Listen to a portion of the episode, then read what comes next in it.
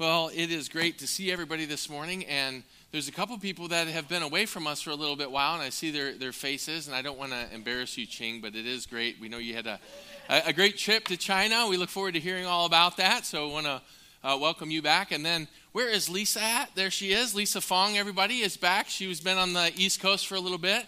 She's back for uh, maybe six months or so. Um, it's uh, great to see her back as well. And then um, it's always great to see everybody that's here every week as well.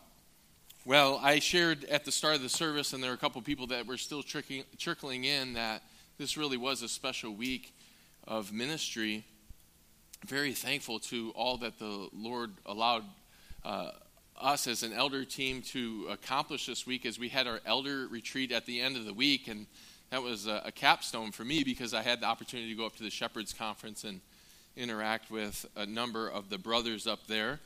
And for those that aren't familiar with the Shepherds Conference, it's an annual pastors' conference that takes place the first week of March. And this one was unique. It was called the Summit, and the theme of the entire conference was on the inerrancy of Scripture. And they had over uh, 1,500 more uh, men there to attend the conference than they normally do, and it was an extra extra day, and so it was a very uh, full week, yet uh, an encouraging time as the doctrine of inerrancy was affirmed for us. That if you have a copy of your text and you have your Bible, that you can trust this as the Word of God, and that we have an, an, an inerrant God who has spoken in His inerrant Word. And it allows us to know Him, it allows us to grow in Him. And it was a blessing just to hear the messages that came session after session affirming the truth and the, the, the testimony of Scripture. And again, I rejoice at being at a church where the Word of God is held so high. Uh, last week, of course, it was great to have David Beakley here with us. And for those that uh, missed last Sunday, you can always go online and hear the message that uh, Pastor David preached to us. And as the announcement shared, the next Sunday, we're going to have the state of the church and be able to talk about a number of additional ministry items. And I'll speak on behalf of the elders just as we had our retreat, that we were just so thankful and greatly encouraged by all the feedback that we received through the SWOT analysis. And look forward to sharing more about that next Sunday, which you won't want to miss. Well, if your eyes are um, have uh, zoomed in on the bulletin, you know today's message is going to be on deacons. And I wanted to uh, begin our message by asking you to imagining doing something for a moment. Okay? I want you to imagine for a moment that you're an elder in the church. Okay? Think about that, hypothetically. And, and ladies, you have permission to think as men in this regard. Um, but imagine being an elder in the church. And God has entrusted you with specific responsibilities. And you're pulled this way and you're pulled that way to do a multitude of different things. Yet you know that the most important responsibility that you have is to provide oversight to the flock and to feed God's people and to shepherd God's people, protecting them from spiritual hazards and the dangers of living in a fallen world. And you're doing this all while doing your best to manage your own household well and serving as an example. You know the scriptures put the highest priority on teaching and preaching God's word. And you recall to mind the commands to be constantly nourished on the words of faith and sound doctrine and to take pains and be absorbed in the meditation, study, preaching, and teaching of God's Word. You know, this means that you cannot compromise these responsibilities by, by allowing your life to be consumed with other matters. You are to give attention to the public reading of Scripture, to exhortation and teaching. This you know from what the Scriptures share. Yet, your experience is actually quite different. There are people in the church with needs. There are people facing serious trials. some facing financial hardships, some dealing with uh, marital difficulties or breakdowns in family relationships. Some also needing uh, care and needing to be visited in the hospital. And there are many needs.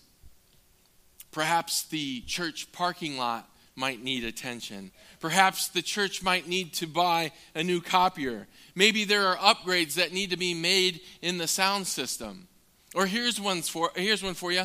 Maybe the fire sprinklers don't pass the test at the building location that you're staying in and there's a possibility that the city might come in and red tag your building and you would actually have to move and find a different location for worship Perhaps the children's ministries area needs to be retrofitted so that it's earthquake compliant. The weekly offerings need to be counted. Utilities need to be managed. Someone needs to make sure that visitors are greeted, that they know where they're going, and that they have the correct information that they need. And all of this is just the beginning of the list. All these needs, all of these things need attention, and either directly or indirectly minister to people. And as you sit at your desk as an elder, and as you devote yourself to prayer and to the study of God's Word, all of these pressing needs tug at your heart. They cry out to you quit studying, quit praying, get out there and deal with these matters. And as one pastor shared, Satan, yes, Satan, chimes in. Listen, your people, your sheep, those you are responsible for need your help. How can you sit there praying and studying, doing nothing when your people are in need? Leave your books, leave your pietistic rituals, and do some real good. Do some real ministry. Get your hands dirty. So you quit studying. And you go meet these urgent needs. And day after day, week after week, this happens. And soon you begin to grow weak. And your study times are forced and desperate. Your prayer times are reduced to a few arrows being shot up to our Heavenly Father with very little zeal. You are ministering to many people as you address all the things on this growing list of needs. The church is being blessed, right? Or is it? Can you minimize your God given priorities and be a blessing to your people in the long run?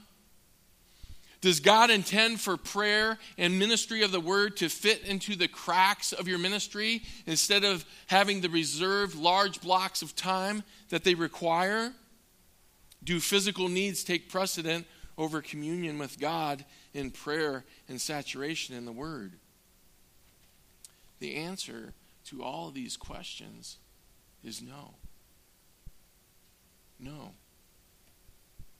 So, what is an elder, pastor, overseer to do? He can't neglect all these important ministry opportunities. So, what's the solution? I want to encourage you that God had this in mind and has an answer and a remedy to what we would say could be a major dilemma in the church. He provides his solution through the office and ministry of qualified deacons in the church. Let me just introduce the title of our message, which you already have in the bulletin Deacons, their vital role within the church.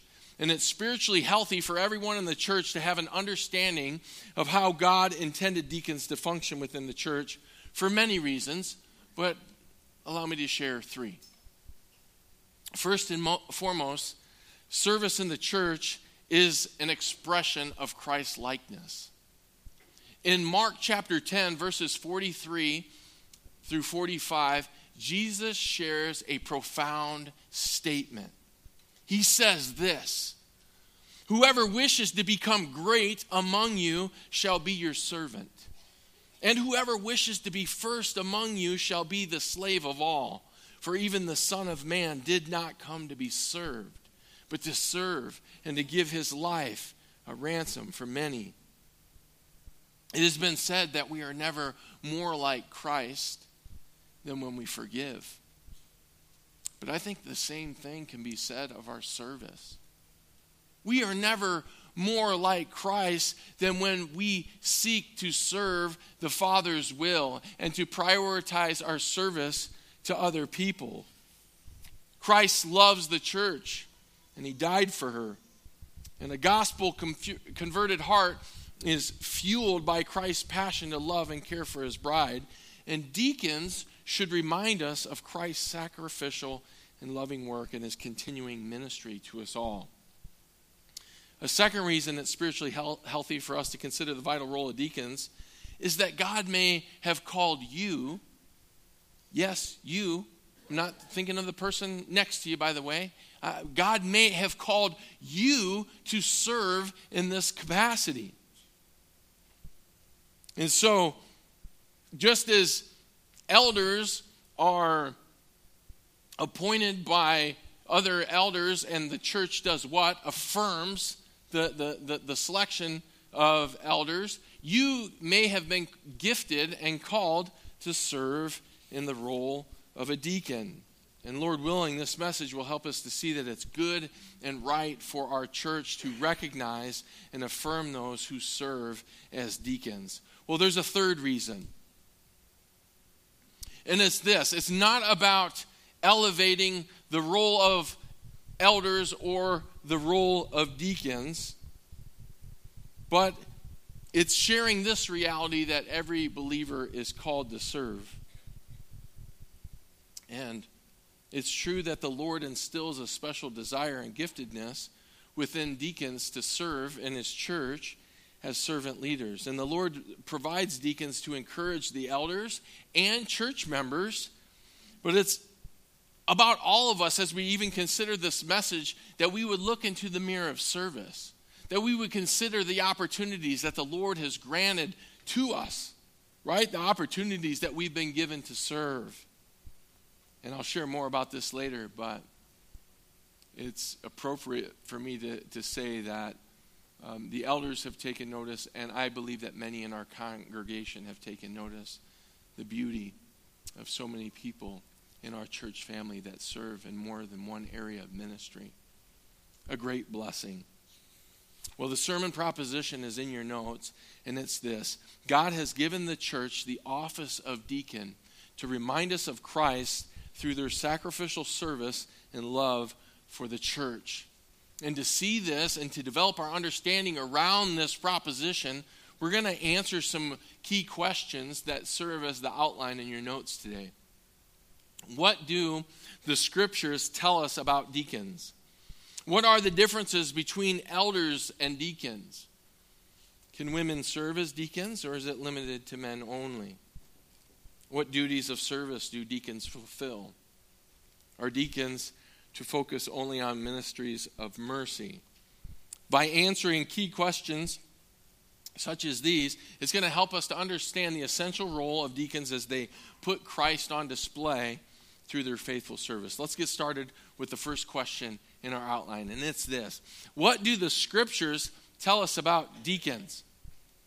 God gives deacons, like elders, qualifications that they must meet in order uh, to serve. And there are only two New Testament passages, believe it or not, that specifically address the office of deacons. The first is found in the pastoral epistle of 1 Timothy, and I invite you to turn there with me to 1 Timothy chapter 3.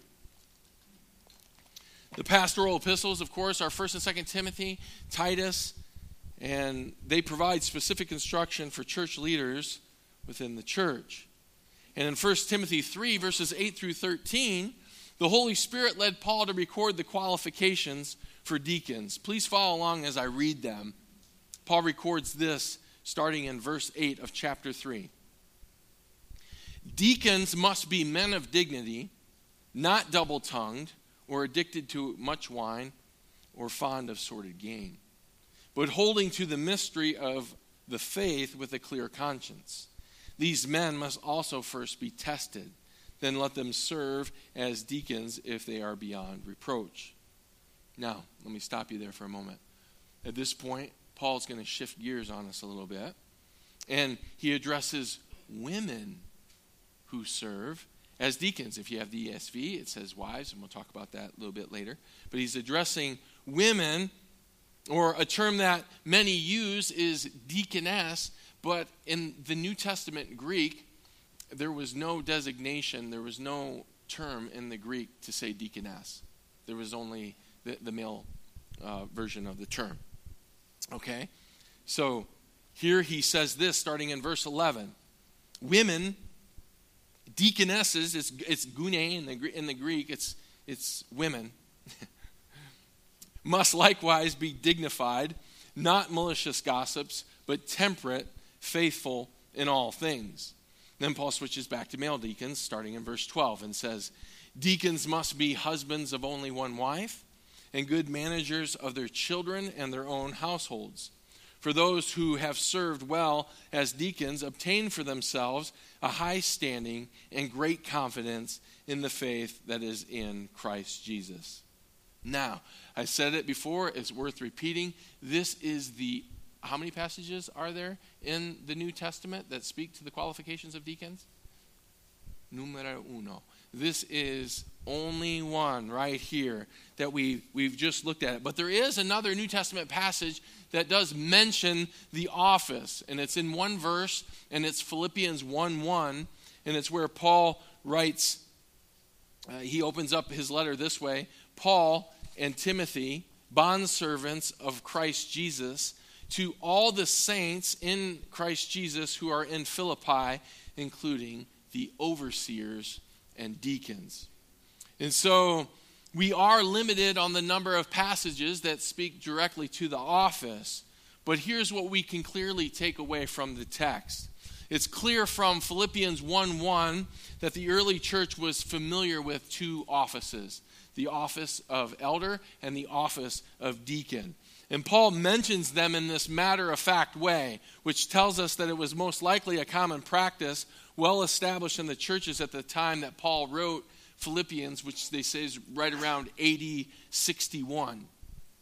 Though Philippians 1 1 and 1 Timothy 3 8 through 13 are the only two texts that mention the specific office of deacon, there are other passages that use a cognate. They use a, a, a different form of, of the word diakonos that, that um, help us gain an understanding of deacons. And I'm going to share more about that at a later point.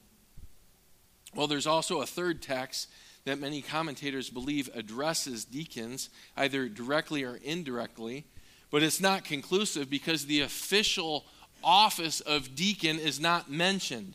It's found in Acts uh, chapter 6, verses 1 through 6. And this is probably Acts. When was the church launched? What's that historical event we call it? Starts with a P. Pentecost, that's right, in Acts chapter 2. And so here we are in Acts chapter 6, and it may have been that because the, the church had just been, been launched, this is a transition in dispensations. This is a transition from the old covenant to the new and the beginning of the church age. And so it could be that it was so early that the office of deacon had not yet been established. Yet, even if Acts 6 doesn't directly address the office, it teaches us some important principles, principles about their vital role and helps us understand why deacons are needed and a necessary part of the church. Before we look at the text, I want to give you some historical context. I already just mentioned Pentecost, which was one of the pilgrim feasts where all the Israelites would have made the journey back to Jerusalem to celebrate. They would have come from all over the Mediterranean to celebrate the Feast of Harvest, which happened 50 days after the Passover. And it was on the day of Pentecost that you'll recall that Peter preached that amazing sermon, and the Spirit of God fell on the people, and there were people who came to faith in the Lord Jesus Christ. Thousands came to repentance. The incredible workings and excitement in the early church did this. You know what it did? It made people want to stay longer than they had anticipated. They just thought it was going to be a normal time of, um, of going to uh, to, to the Feast of the Harvest. They were showing up, and guess what? Then all of a sudden, something happened. Big time, right? Jesus sent the Holy Spirit, the Helper came, and the launch of the church age became uh, came into effect. And so people now wanted to stay longer than anticipated, and they wanted to learn more about Jesus Christ directly from the apostles. And so these people had come, and like every family that goes on vacation, you know the deal, right? You got to pack some stuff with you. You got to take uh, some, you know, food, supplies, money. But are you going to take everything with you? No. You're going to take w- what you need. And this was the case for those that made the journey. And so they quickly began to run out of supplies. And yet, many wanted to hang around and wanted to, to learn from the apostles. And they simply didn't have the means to say. But they had no idea that they were going to be introduced to the gospel and to the Savior. And the church needed to take care of them. We don't know exactly how long it was from Pentecost till we get to this point in Acts 6, but we, knew, we know that it's not terribly long. There's some, there's some proximity there.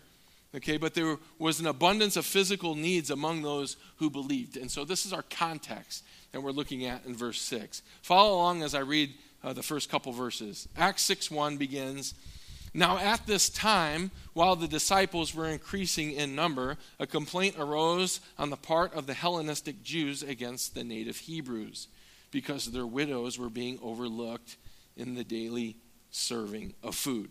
All right, stop right here for a moment. Here we encounter one of the very first problems in the church ever experienced. Right? You had uh, traditional um, Hebrew origin um, uh, Jews who, who were there to celebrate, and then you also had proselytes. You had people who who basically converted, right? Who and the Greeks who were referred to as Hellenistic. And so they're saying the Hellenistic, the Greek widows, were being overlooked in the serving of food. Verse 2 continues. So the 12, and that's apostles at this point, because they had seen the risen Savior, they had been appointed, so they, they're, they're apostolos now, they're the sent ones with the authority of the Lord Jesus Christ, summoned the congregation of the disciples and said, it is not desirable for us to neglect the Word of God in order to serve tables. Now, the apostles' response to this situation is that it's very urgent.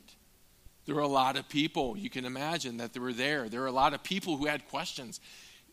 The man that they talk about, the rabbi, the Lord Jesus Christ, he was the Messiah, he was the appointed one, and they're trying to go to the Old Testament scriptures. They're trying to say, you know, to the Messianic Psalms, they're trying to break it down for them. They're trying to teach them. And yet, at the same time, there was this situation that was taking place. The apostles functioned as the first elders of the church.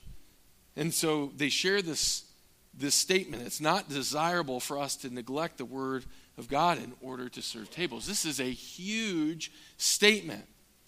And we have a complete New Testament. And we know the Bible puts a very high priority on helping the needy and ministering to widows and the, the poor of the church. James 1:27 actually says that pure and undefiled religion is to visit orphans and widows in their distress, right? So the church needs to take care of them. They need to respond. They can't neglect them. What's interesting in the early church is that the Jewish widows who, who came to faith in Jesus Christ were seen as heretics. They were seen as denying the faith, traitors. They were, they were made social outcasts. And so these widows didn't have the, they couldn't go down and collect unemployment. I'm out of, you know, out of a job. They couldn't go get in a governmental line and say, okay, let's, how about some food stamps here, please? There was no uh, welfare system, and they had been put out of their families in some instances. There was a high um, cost to coming and following Christ. Yet, as high a priority as it was to make sure that these widows were taken care of, it was not as high a priority as the ministry of the word. It was not a need that was to be so great that those who were gifted and called to preach and teach the Word of God should neglect the ministry of the Word to serve the tables. Preaching and teaching the Word is the highest and most important function within the church. And all other ministries flow from a correct understanding of the Word of God. Everything that we do at Cornerstone and everything that every Bible based church does should be filtered through the Scriptures. And you'll notice our banner that's right here that reflects our philosophy and ministry, that we preach and teach the word with precision, and that this is a pillar that upholds the ministries of our church. And that things are going to flow out of the reality of us putting an emphasis on preaching and teaching the word. In Acts 6, the apostles were saying it's not right or good that those called to gift and gifted to preach and teach should stop their ministry in order to take care of these things. And the term serve tables means one of two ta- one of two things. It's either talking about money tables or it's talking about uh, food tables uh, where, where food would have been uh, bought and, and prepared. In some New Testament texts, tables uh, refers to money changers. And you'll recall that when Jesus went into the temple, he overturned the, the, the, money, the money tables. It was this you know, portable banking system. And uh, it was a kind of um, really an early portable banking system. And this is what tables may refer to in this context.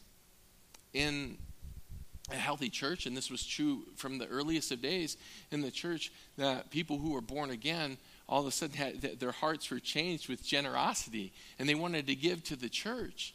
And so all of a sudden, people were bringing money, people were bringing property, people were bringing goods to share.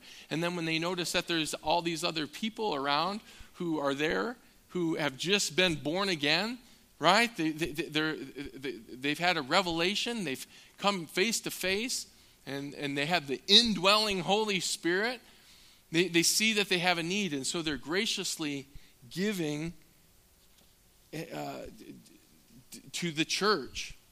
Um, we get to see a great picture of this. And if you'll turn back with me just a, just a couple of chapters to chapter 2, verses 44 and 45 say this. And these verses, I want you to see them because there's such an encouragement to, to the soul. Acts 2 44 and 45 says, And all those who had believed were together and had all things in common. And they began selling their property and possessions and were sharing them with all as anyone might have a need. All right, now I want you to turn two chapters back to, or forward to chapter uh, 4, verse 32, and we see another wonderful expression of this. It says, this in Acts 4:32 and the congregation of those who had believed were of one heart and soul and not one of them claimed that anything belonging to him was his own, but all things were common property to them. Here we see the generosity of the church already on display. But I have a question for you. Who was to handle all of those resources that were coming in? Lots. It says they shared everything, right? All these things were coming in. Who was to handle it? If tables refers to money tables, it was pulling the apostles away from preaching and teaching. And money needed to be handled by faithful stewards, yet handling finances should never replace or usurp the higher priority of the ministry of the word. I mentioned earlier, it could also be that these serving tables were like food tables where people could actually sit down and, and physically come get something to eat. They were hungry, right? So somebody with the money that came in, they had to, they had to buy food, they had to prepare it, had to be cooked, and then it would be served out to the people who were hungry. Yet, serving food should not take precedent over ministering the word to God's people. Whatever the case may be, Luke, writing under the inspiration of the Holy Spirit, records that the apostles said this in Acts 6 It is not good It is not good. And the apostles were not saying that it's not good for us to help or that um, it's, it, it's not uh, uh, appropriate for us to serve tables. It wasn't self elevation, nor were they saying that these, these tasks were basically beneath them, okay? That's not what they were saying. They were saying it was not good that those who were given the high priority of the ministry of the word to these people were being drawn away in order to serve tables.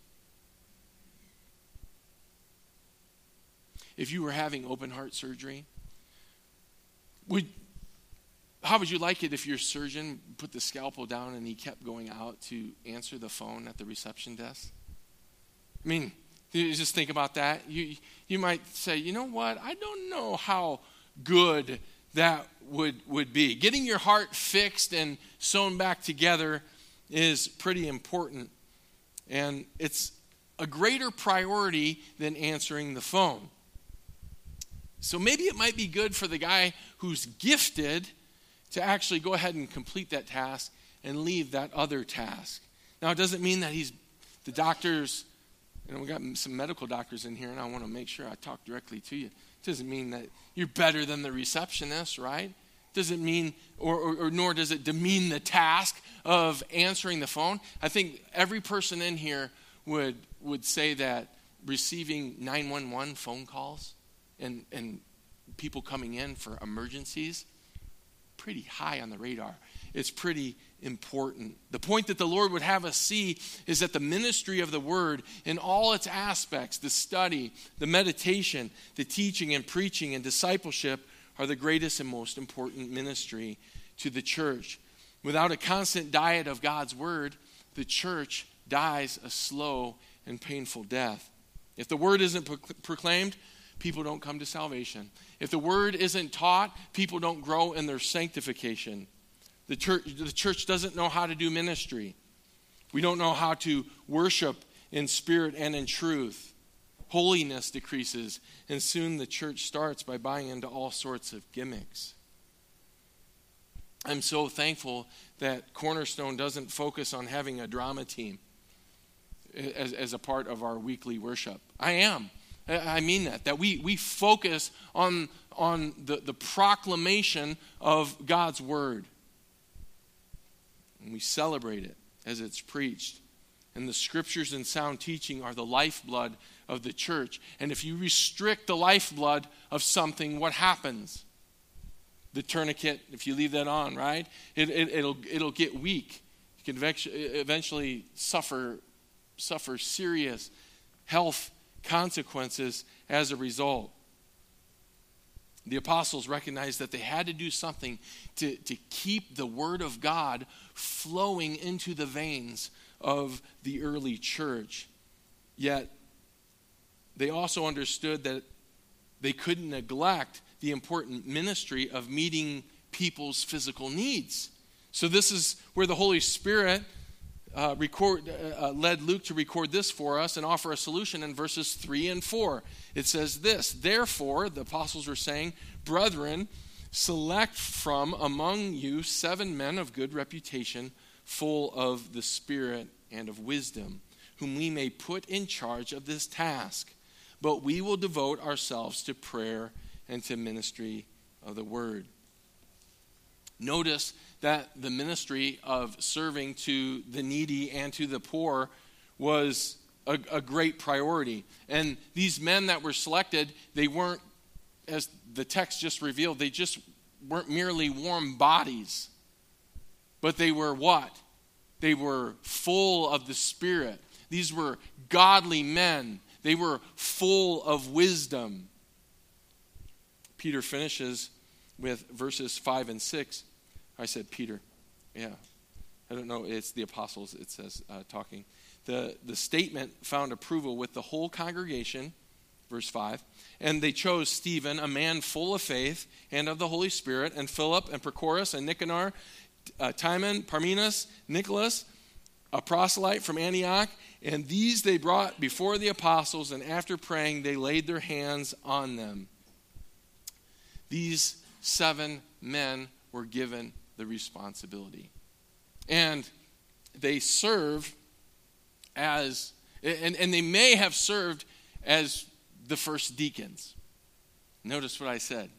They may have served as the, the first. And I say may have been because, again, the text doesn't refer to the office of deacon here. So we can't go beyond what the text is saying. What would help is if we saw these men mentioned again in the scriptures and, and referred to directly as deacons, as we, we see examples of in scripture, or we saw them doing other deacon type work. But the reality is that only two of the seven are seen again in the scriptures Stephen and Philip. What's interesting is that later on in the book of Acts, it reveals that Philip and Stephen were preachers, evangelists, and workers of miracles in the early church. And time's not going to permit for us to chase that rabbit, but you can see this in Acts chapter 8 with, with Philip. Stephen's ministry was even shorter. He became the first martyr, stoned to death, and uh, we get a, a record of him preaching a message to the Jews that Jesus was indeed the Messiah. And after he preached an incredible sermon, the, the Jews called for him to repent, and he, he didn't repent for preaching the truth. He was tried on the spot and he was stoned to death. And I'm sharing all this to make a couple points. First, we can't be dogmatic about the fact that, and, and there's references, and people will be dogmatic about these were the first deacons. Again, if, if we do that, we're going beyond what the, the text says.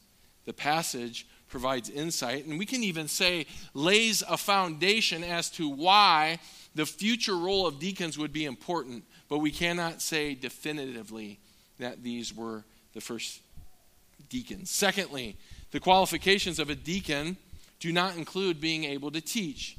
Even though we saw Philip and Stephen, who were evangelists and preachers, who were gifted to teach, being able to teach would not exclude someone from being a deacon. But at the same time, it's also not required. This is the primary distinction between an elder and a deacon and one of the answers to the second question in your outline, which we're going to transition to now. What are the differences between elders and deacons? As we've already noted, the New Testament doesn't provide much information concerning the role of deacons. But we do know this that Paul lists the qualifications of the deacon right after the qualifications of an elder. And we believe and teach at Cornerstone that it is an office within the church that is actual and it's specific to a function. The office of elder is often ignored in the modern church, while the office of deacon is misunderstood. And this is why you see this when you look at the landscape of evangelical churches, Bible based churches. You see churches with a deacon board and no elders. And then you go to another church and you see a, a, a church with an elder board but no deacons. When the lines are blurred exegetically, confusion about church ecclesiology will exist. And based on the New Testament, the role of the deacon is mainly to be a servant. The church needs uh, deacons to provide logistical and material support so that the elders can focus on their shepherding and teaching responsibilities. The office of elder, we we get the qualifications in 1 Timothy 3 and Titus 1, but then there are a host of other scriptures that use synonymous terms that when we talked about elders and went through Titus, uh, poimen, which is a shepherd, presbyteros, which is an elder, um, episkopos, which is bishop, overseer. They have th- this function, and we see that, that throughout the New Testament and the description of what elders are supposed to do. The office of deacon is only described in 1 Timothy 3 8 through 13. And since Paul uses the word likewise in verse 8, he's comparing the office of elder to the office of deacon. There are, however, two notable differences that we see in the scriptures. Are these listed in your outline? Okay, good. Um, other than these two notable uh, differences, this, the, the, the, spiritual and practical qualifications of elder, elders and deacons are identical. The first difference in qualifications between the office of elder and deacon is that we, have already referenced this. In verse 2 of chapter 3, 1 Timothy 3, elders have to be able to teach. okay? able to teach. Deacons have no such requirement. The second notable difference between elders and deacons answers another question that we asked earlier Can women serve as deacons, or is it limited to men only? A close exegetical study of 1 Timothy 3 helps us to see that women are permitted to serve as New Testament deacons. And we have a recorded example of Phoebe when Paul wrote his letter to the Romans, recorded for us in, in 16, chapter 16, verses 1 and 2. And you, I'll read it for you. You don't have to turn there, but this is what it says. This is so encouraging.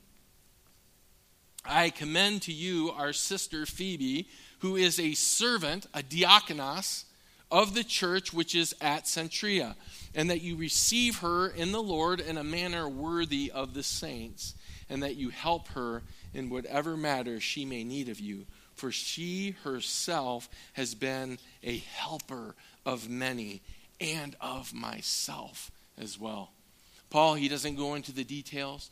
He doesn't let us know what Phoebe did, but she was a, a diakonos. She was a helper of all in the church. She was specifically a helper to him. The Lord Jesus Christ serves as the ultimate expression of an elder, right? He's the great shepherd, he's the great overseer. But I would also say that the Lord Jesus Christ serves as the ultimate expression and embodiment of a deacon. Who was it that physically prepared food so that it could be served to all the people that came that were hungry? Who was it that had a heart filled with compassion and mercy when they saw somebody who was lame, who was lame, crippled, or when somebody came and told them that their son or their daughter was sick? That they had a physical need. Who was it that responded to those physical needs? Now, granted, the primary purpose of those miracles was to point to the deity of Christ, but certainly they also direct us to the Savior's heart of mercy and compassion and servanthood that embodies a deacon. Well, as our sermon proposition states, God has given us the church office of deacon to remind us of Christ through their sacrificial service and love for the church. And we're answering key questions about deacons that help us understand this. So far, we've answered two of the questions. What do the scriptures tell us about deacons? Number two, what are the differences between elders and deacons, which we just answered? And the third key question to answer is what duties do deacons fulfill? Well, we've looked at Acts 6 and we've seen what the seven prototypes did. But again, we can't go beyond the text and we can't define a deacon's role through this example alone. And it's clear that in 1 Timothy 3 8 through 13, that both Paul and Timothy knew what deacons were, but it only provides qualifications, doesn't provide descriptions. And so I want to share with you that there appears to be a glaring omission in the scripture. But I want to talk about that.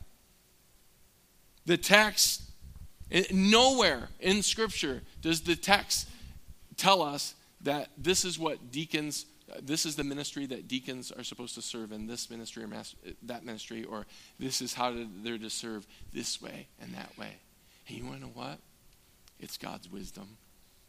It's god's wisdom seen throughout the church age that the church has looked differently right? Even if we consider our lo- local church and we were to take the, the next uh, cl- closest church the Bible Church of, uh, uh, of Buena Park, for example, that we have a relationship with, the ministry of their church looks different than the ministry of our church, right? So God understood this and, and with, with great wisdom, he, he just he allowed it to happen. He, he, he kept it open so that people would have, uh, be able to serve in the, the needs that they're their, their church would have. But this does leave us with some question marks. If we're really honest, it leaves us with some question marks. Why appoint qualified deacons if you don't know where or how they're supposed to serve? If the church nominated you as a deacon and the, the elders affirmed the selection and asked you to serve as a deacon this year, what would you be committing to? How can you say yes or no to a ministry that isn't defined? If the major texts which address the office of deacons don't say what they're supposed to do, how can we find out? The answer to these questions lies in the title or the name deacon. And if we can find out what the, the word deacon means and consider how its close relatives are used in the New Testament, we can gain a greater understanding of what a deacon is to do. The word deacon means one who serves or ministers. And it's similar, but it's not to be confused with the other New Testament term that's translated servant, which is doulos, which is slave. According to Vine's expository dictionary on biblical words, the term doulos is describing the relationship between a servant or slave and their master. The word diakonos is actually describing the relationship between the servant or the slave and their ministry. Pretty insightful, very telling for us. The noun form of the, the word is used in many ways in the New Testament. And here are just a couple examples, real quick. Jesus said in Matthew 20, 26, Whoever wishes to become great among you, let him become your diakonos, servant. Jesus called those who serve the king in the parable of the wedding feast diakonos. And as you look through the many texts of the New Testament, you begin to see that this word is being used to describe really the people who owned a ministry on, on, be, on behalf to serve someone or something else. What are some duties that deacons might be responsible for today? They could be responsible for anything that's not necessarily related to teaching in the church. Such duties could involve benevolence, similar to the work that took place in Acts, uh, an aspect of the work that took place with the prototype deacons and in Acts 6, that if there were people in the church that had a, a financial need or there, there was a phys- physical need, that in an act of kindness and in representing the testimony of the church, that they could provide that for them. And we even have a, a benevolence fund here at our church for that very reason. That's, that's been used. It wouldn't just be a matter of just giving food or giving money, but again, these people are full of wisdom, right? Full of the Spirit. And oftentimes, when people come in those dire circumstances, what do they need? They need somebody to come alongside them and point them to the Lord and to encourage their spirit and, and, and let them know that they can trust the Lord in the midst of their, their difficult circumstances. There's an aspect of mercy and compassion that is seen in their benevolence. And those who have served as deacons in the recent years at CBC have served the Lord with honor in this regard. And there's been a strong emphasis on mercy ministry, which we get to celebrate as a church family. I rejoice in that, and I know that you do too. Some of you are more uh, recent to our church, and, and, when I say more recent, in, in the last year. And so it's possible that you may not even know about the deacon ministry or what it is that they do. And it's, it's, it's remarkable to see how the Lord has used them to, to um, share mercy. And, you know, I do want to just honor um, our, our deacons if I can. This isn't meant to embarrass anyone, but we do have so many new people here. I think it would it would be worthwhile just to even share the names of our ministers of mercy. If um, I could just read off their their names, uh, here they are: Ed Gonzalez, Peter On, Gina Lim, Julia Chan, Brian and Jennifer Kang, and Brian has graciously uh, been leading uh, the the deacons for the last few years. In fact, it was the previous leadership of the church, the previous elders, that established the, the ministers of mercy. And I think they were initially supposed to sign up for, they, they were, did a two year term. Well, here we are, four years later, okay? And can somebody, uh, I'm looking around, I'm trying to find them.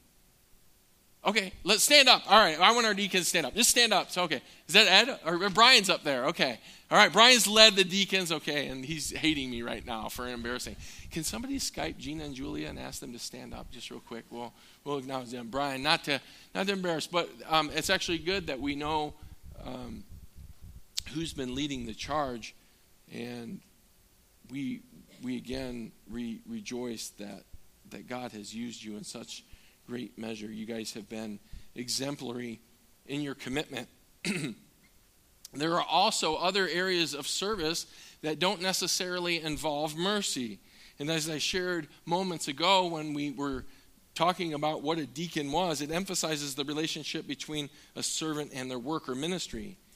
Deacons often have an expanded role of service and are gifted to take on additional aspects of service in a particular ministry and they're exemplary in their commitment as well. They often coordinate our church members to serve and to make sure that many of the needs in a ministry are accounted for. And this includes children's ministries, worship ministry, women's ministries, and so on. Here are some other areas of service that don't necessarily involve mercy facilities. Deacons could be responsible for managing the church property. And this would include making sure that the, the, the church is ready for worship on Sundays, that everything's set up where it needs to be. Um, it can also involve cleaning up and organizing and replenishing the church with ministry supplies, making sure equipment is maintained and broken items are repaired or replaced. I mean, there's a ton of stuff, right? Heating, ventilation, air conditioning, audio, visual, lighting. All these things are important to take place, and deacons can really put Christ on display through their sacrifice in taking care of the church. And it also, again, blesses the elders to focus on their responsibility. Another area is finances. While the elders are responsible for major financial decisions, deacons can bless the elders in the church by handling day to day matters. And this would include collecting and counting the offering, keeping financial records, paying for utilities as well as services rendered to the church. This is nonstop, right? Gotta, you know, they want their money. The gas company wants their money. Edison wants it. They want their money, all right, for the, the electricity, and it's got to be paid. And deacons can serve in, in great measure. On a personal note, I'm, I'm just so blessed by uh, those that serve me so faithfully on the finance team. I am not an easy guy to track. You know, with, with the church credit card, you have to, uh, not that I'm out of control with that, okay? Confessions of a pastor. But, uh, you know, we, we have to keep a log of, of, of those receipts, and our finance team has been so patient, so gracious with me, and blessed me so much. Because they'll take the receipt and they'll figure out where it needs to go. And, and if I had to, if I had to focus on that, where would it draw my attention away from? Where would I I wouldn't be preparing for Sundays. I wouldn't be preparing for teaching. And, and they blessed me so much. And um, you guys know who's on the finance team, so I don't have to mention anyone by name. Jin. So, sorry, that slipped out. Sorry, a little something in my chest. I think uh, there's some other ways that we see uh, support administrative items and logistics. Deacons can coordinate service efforts that involve the entire church. For example, I don't know maybe if your church has to move all its contents from one location to another location, if that ever would have to happen, that's hypothetical. Okay, if you would ever have to move locations, there are people who who um, respond uh, to, for big situations like that, all the way down to the weekly service items like preparing, printing, and distributing the bulletins, seating the congregation, preparing the elements, arranging and coordinating meals. Uh, and food for, for the church are just a few examples. And I think we can all see that there are a number of ways that deacons serve and that their role is vital to the church. Some of their service opportunities involve mercy, while some clearly do not. And our elder team wants you to know that we are unified when it comes to our position on deacons as it relates to their office and role at Cornerstone.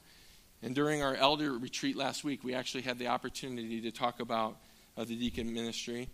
And we believe that we need to continue to support the mercy ministries that we're currently engaged in, and that we need to expand the deacon ministry so that deacons are recognized in the other ministries of our church. And we're, we were so greatly blessed uh, to, to go through the SWOT analysis. One of the strengths that was listed by a number of people was how many people serve in multiple ministries within our church.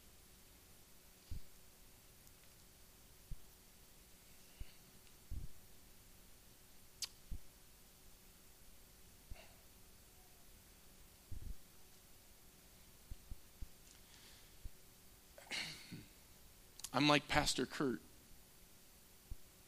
I've never seen anything like it. I've never I've never seen anything like it. That there's a church with one staff member, the senior pastor, with no administrative staff, no paid receptionists, no other staff. And yet all the ministries are accounted for. Every single one of them. Every single one. Pebbles, boulders, roots, wow, worship, admin, prayer. We just go right on down the line. And it's, it's such a, a great testimony, and we should, we should all rejoice together. I know that our elders do. We rejoice at the deacons that, that God has, provide, has provided for our church. And I want you to know it. I, I hope that you know it. And I probably don't say it as often as I should, but I rejoice in you. I truly rejoice in you. Or we're going to be sharing more about our deacon ministry at the State of the Church next Sunday as we anticipate this happening in the, in the future, recognizing deacons in the other ministries very, very soon.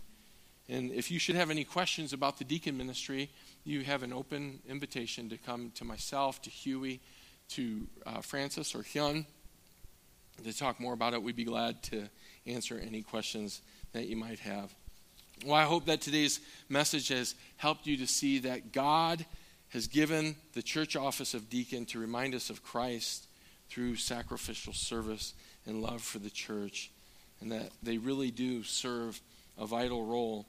And we saw this as we surveyed the scriptures that helped us to see uh, what, what ex- exactly they teach about them. Well, to close our time, I want to share this testimony about a deacon. When Dr. John Watson was a child, he loved to see the procession of deacons at the administration of the Lord's Supper. And one old man with very white hair and a meek, reverent face especially interested him. One day he was walking on the road and passed a man breaking stones the white hair caught his attention. And he looked back and recognized the deacon who served at the church. Full of curiosity and surprise, he told his father the strange tale. His father explained to him that the reason why the old man held so high a place of service in the church was that although he was one of the poorest men in town, he was one of the holiest. James, he said, breaks stones for a living, but he knows more about God than any person I have ever met. I praise God for both the gifts and the service of those who serve as deacons in the church. And remember this we are never more like Christ than when we serve the Father's will and we focus our attention on the service of others. Pray with me.